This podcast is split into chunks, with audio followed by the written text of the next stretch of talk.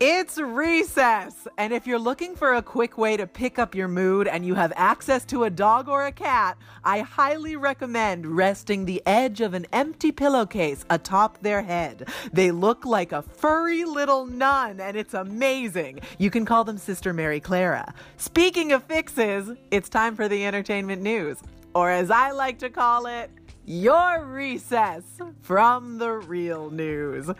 Here we go. Trent Reznor of Nine Inch Nails has called out Taylor Swift for remaining mostly silent on the issues facing our society today. Reznor said, quote, "You don't hear a lot from the Taylor Swifts of the world and top-tier needle-moving cultural youth because they are concerned about their brand, their demographic, and their success," end quote. In her defense, which is a position I almost never take, Taylor Swift did voice her support for the March for Our Our Lives, which took place after the shooting at Parkland High School. She just never used the words gun control or even the word gun. She just sort of shared a flyer. What doesn't make sense to me is that Taylor Swift loves to drag on things. It's part of her brand. She's basically known for her takedowns of people she used to like, but then something went wrong and she hates them now. She could so easily use those razor-sharp, passive-aggressive claws to talk politics and society. She could be like, baby, now we got bad blood with our allies because America is burning through its moral authority like John Mayer burned through my heart. Is she still mad at him? Because I am. Hold on to your movie-going habits because A M C Theaters is now doing its own version of MoviePass.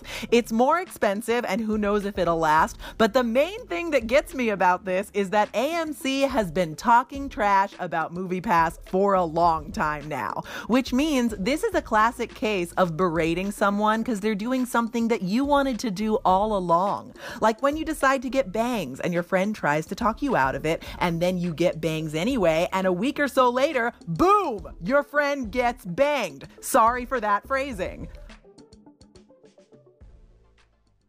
The writers of the series One Day at a Time and Vida are teaming up to help children separated from their families at the U S Mexico border. The two writers' rooms launched the social media campaign One Vida at a Time to help raise money for RAICES, R A I C E S, which is one organization helping to stop family separation and reunite children with their parents. You can donate at races texas dot org. And the nice thing about donating money for a good cause is that you won't ever feel bad about it later, whereas I regret pretty much every piece of clothing I bought this year. Why so many polka dots, Olivia? Are you an old-timey clown?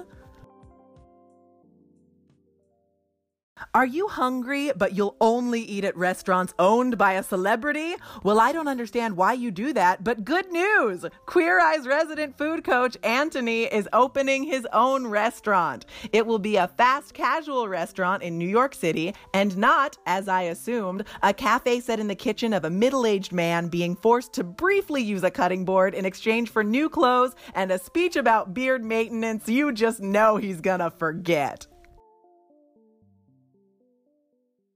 Michelle King, the co-creator of The Good Wife, has created a new website called Nag the Vote, where parents of millennials can send them ongoing email reminders to register and vote in the critical upcoming midterm elections.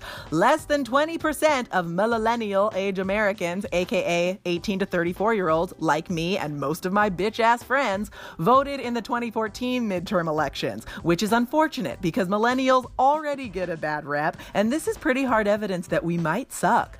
Do you have to be a parent to use Nag the Vote? No, you do not. You can nag whoever you want. You can also just send the link to your mom if you're scared you might forget to vote. There's no shame in that game. Let your mama help you. She loves to feel needed.